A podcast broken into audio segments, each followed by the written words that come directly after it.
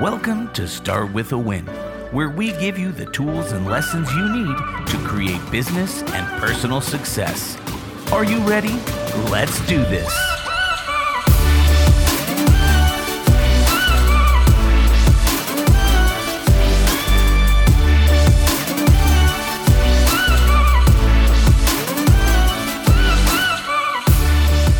Coming to you from Denver, Colorado, home of REMAX World Headquarters. It's Adam Canto, CEO of REMAX with Start With a Win. Producer Mark, how you doing today, buddy? I'm doing so good. Awesome. I love it. We have an amazing guest on today, Mark. Are you ready to get into this, buddy? Oh, yeah. Let's go.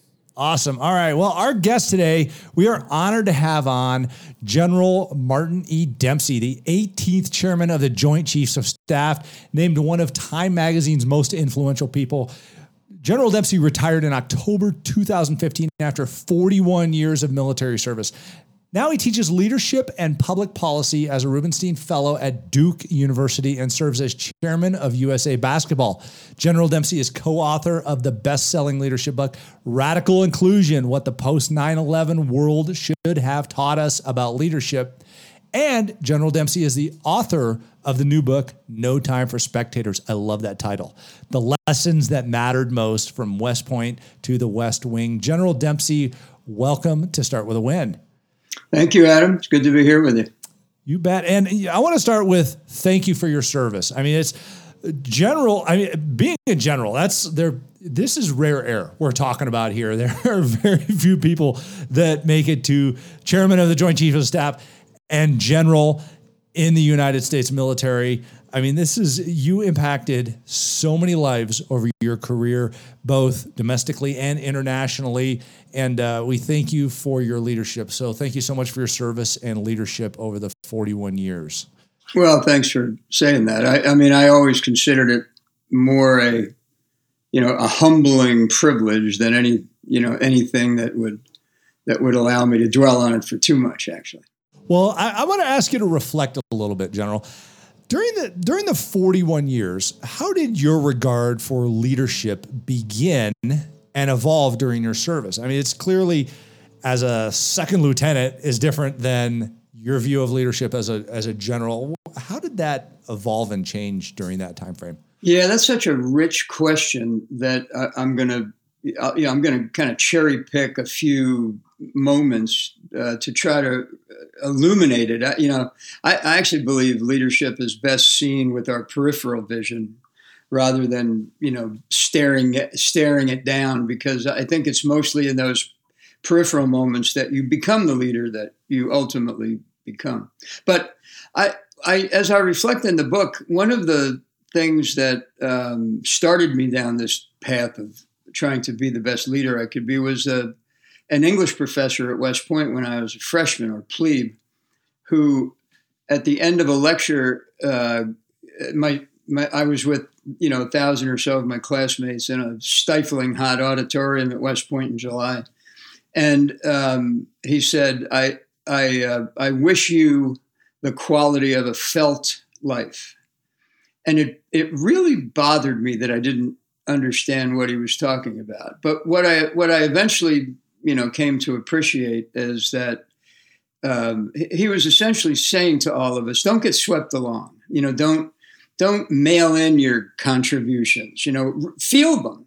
Feel what it means to be a leader, and never forget that feeling. The high, when it makes you feel good, when things are going well and you're succeeding, and don't ever forget what it feels like when things don't go so well. So that was part of it. When you say, how did I approach 41 years? I approached it one day at a time. I didn't try to get out in front of my skis, if you will, to use a Denver metaphor. And then the second thing was, early on in my career, I had the occasion, the early 70s were a rough time for our Army, transitioning from a conscript force to all volunteer force. And we had racial issues and drug issues, and the men and women who served, who had been drafted, probably about half of them didn't really want to be there. And so it was just a different environment. And, it was easy to kind of write off a handful of your soldiers if they didn't, completely align with what you were trying to accomplish in your unit. And I had an occasion where someone had seen that I had kind of written off about 3 or 4 out of 40, and took me to task for it, and took me to task by asking me, have you written off those 3 or 4, or are you still trying to do everything you can to make them feel like they belong? And I had to admit to myself that I had kind of written them off. They were consuming, much more of my time than I thought they should when I had, a platoon of 40 to actually deal with. But when I came to grips with the fact that probably my most important responsibility as a leader is to build a sense of belonging, it kind of opened up that aperture for me to see that if that's right, that, the primary responsibility of a leader is to build a sense of belonging, then you can't write people off. Now, some of them will opt out themselves, but from that point on, they were going to have to quit me. I wasn't going to quit them. And, a lot of them did through the years, but more didn't. Fascinating points. I mean, and I love that, that concept or that question. Have you written them off? I mean, that's a great question just for the humility of leaders to ask themselves when they look at their team. Thank you for sharing that. I also love, in your book, No Time for Spectators. That statement in and of itself is amazing. And you focus on the premise that life is not a spectator sport. And I think that discussion in your leadership there demonstrates that. What does this mean in daily life to, most people are not, a lot of our listeners are not in the military. Some are in law enforcement. But what can we take, in your opinion, to daily life and business? And what are some of the other key takeaways readers can take from your book? Yeah, thanks for asking. Because what happened when I retired, I wanted to write a book about leadership. But, no shock there. I'd had so many wonderful opportunities. I thought I should share them. And also force myself to think about them, back to this idea of a felt life. And so I did. I wrote a book about leadership, co-authored it with a gentleman named Ori Brofman from Berkeley. And I liked it. But when I finished it, I realized that there was something missing, and I wasn't exactly sure what. I came to realize pretty quickly, what I realized was that I had written a book about what it takes for men and women to be the best leaders they can possibly be. But I hadn't said a word about the fact that you spend most of your career, even the chairman of the Joint Chiefs, you spend most of your career as a follower. And I hadn't said a word about, whether there's some attributes that would define someone who is actually a good follower. And furthermore, the enterprise, whether it's a military organization or an Olympic basketball team or a corporate headquarters or an academic institution, the enterprise only works if there's kind of this shared sense of trust between leaders and followers. And I hadn't said a word about being a follower. And I reflected back on the things that I had learned by being a follower that I could then apply when I became, more and more senior through the years. So, but nobody wants to, if I titled the thing, be the best follower you can be, they would still be sitting at Barnes & Noble or on Amazon. Nobody's going to, that's not going to turn anybody's head in walking through the airport.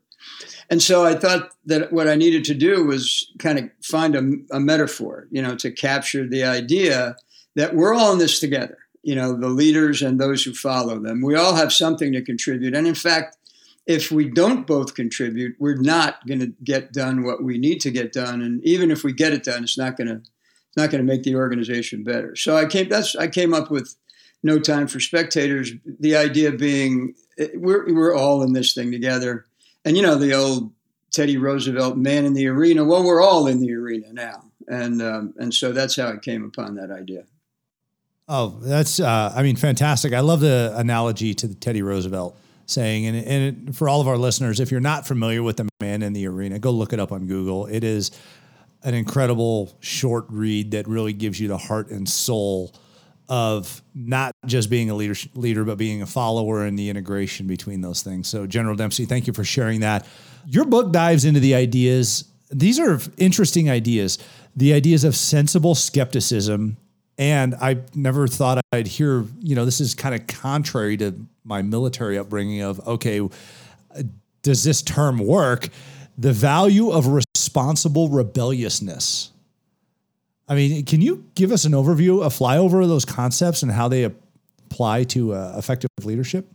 One of the things that I'm actually thinking about pretty deeply now as we watch what's happening in Afghanistan is, you know, how did we end up where we're ending up after 20 years of effort? And I mean good faith effort by hundreds of thousands of young men and women who really wanted that to succeed. You know, nobody that I've ever met went to Afghanistan and without, you know, making a Herculean effort to make that mission succeed.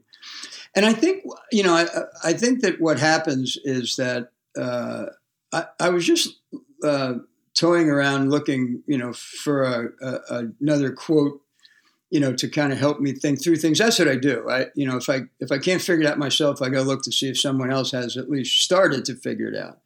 And there's a really good John Madden quote, and it said that, you know, leaders have to look for the things that they don't want to see, and they have to listen for the things that they don't want to hear.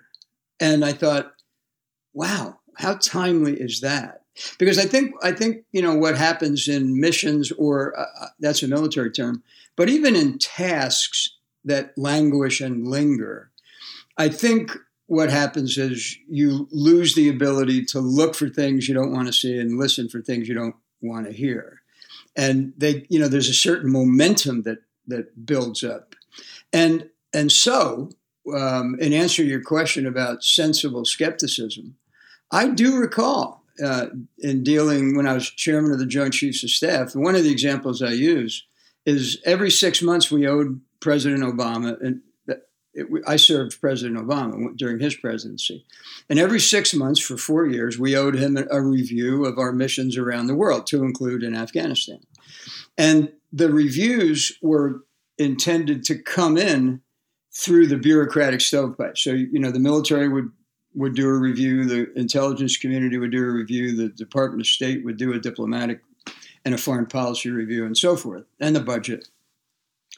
But one of the things I found that bothered me about that is that they came in with such really dramatically different assessments. You know, the military, which it is credited often correctly for having a can-do attitude. Of course it would. You know, why would you send somebody to risk their lives if they don't think they can accomplish the task? But the military generally felt like, you know, with a little more time and additional resources, we could pull that off, right? The intelligence community, you know, who honestly, to their credit, does, I think, a phenomenal job, but they know they only get an A or an F. You know, there's no B, C's, and D's handed out in the intel world. And so, you know, they tended to be more pessimistic. And then the State Department might be somewhere in between. And I thought to myself, wow, you know, we're not really doing the president any favors here if we're giving them these kind of, you know, stovepiped views of the situation, whether it was Afghanistan or China for that matter. And so I started using the phrase sensible skepticism with the commanders that were doing the, you know, the actual heavy lifting in the Pacific and in the Middle East and in South Asia. And I said, look, I'm not asking you to change your assessment because you have to make it. But I said, just know that I've seen a lot of these reports, and I generally force myself, although it's not hard to force myself, to be a little skeptical about them when they are, you know, either too optimistic or too pessimistic. And so I thought, you know, that sensible skepticism shouldn't threaten us, either as leaders or followers. But I do think over the course of time, sometimes it does threaten, you know, the idea that someone would question my work, you know, I think it does bother some people. And then on the responsible rebelliousness, that one came to me because, you know, if you look at our history, the history of, you know, of any big organization, generally speaking, real innovation only happens when somebody pushes on the edges of the box in which, you know, we're all sitting. But you know, I felt like there should be some boundaries established. I just don't want rebelliousness. You're never going to see rebelliousness on an organizational chart of values.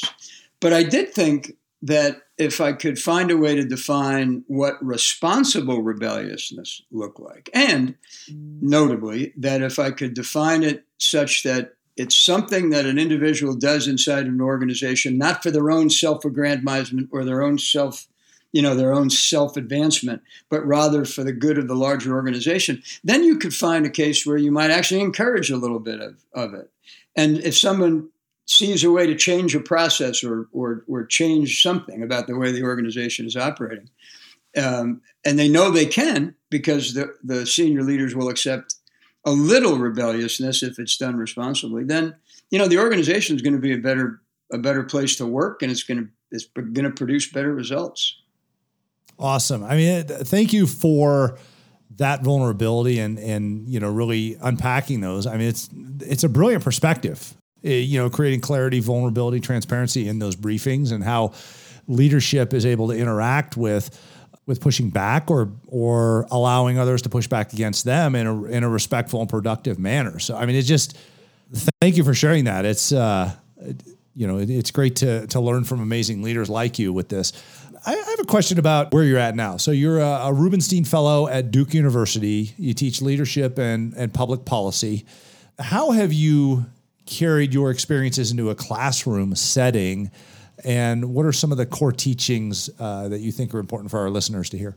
Well, one of the things I really enjoy most about teaching is and especially at a place like Duke, where in the spring I teach public policy mostly to undergraduates, and in the fall I teach mostly graduate students in the business school about leadership. And what I really appreciate about that is I get a generational look. The undergrads are 18 to 22. The graduate students are, 32 to 42.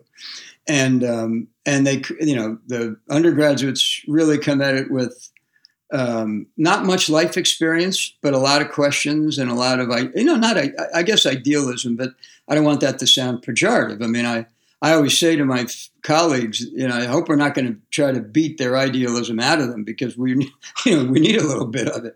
And then with the grad students, they come with life experience, and so they're far more likely to challenge you on a process or an attribute that you might have something to say about.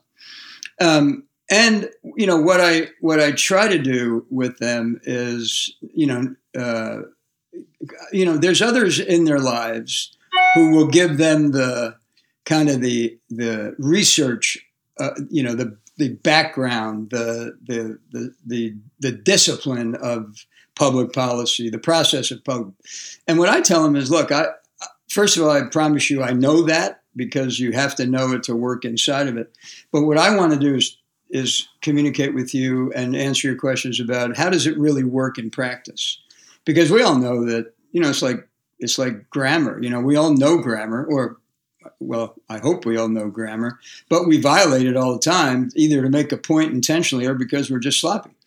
And the same thing is true of processes, that drive companies. And so, I try to help them understand that. The other thing, I think importantly, is I try to help them understand how our most senior leaders at the national level actually make decisions. Because, I wish somebody had allowed me to understand how a president of the United States makes a decision. What's the process? Inclusive, exclusive, big group, little group. Does he or she prefer to get their knowledge from reading something, or listening to it, or watching it? How do they deal with time? How do they manage their time? Because back to being a follower, I was a much better chairman, and at least I think so, at the end of my time, of my 4-year tour, because I learned, how to recognize what the president, what he was dealing with, so that I could take what I was responsible for and have the best chance of accomplishing it, inside of his decision-making processes and cycles. This is amazing, General Dempsey. I appreciate you being on here. I have one final question that I ask all of our guests on Start With A Win. And General Dempsey, That is, how do you start your day with a win?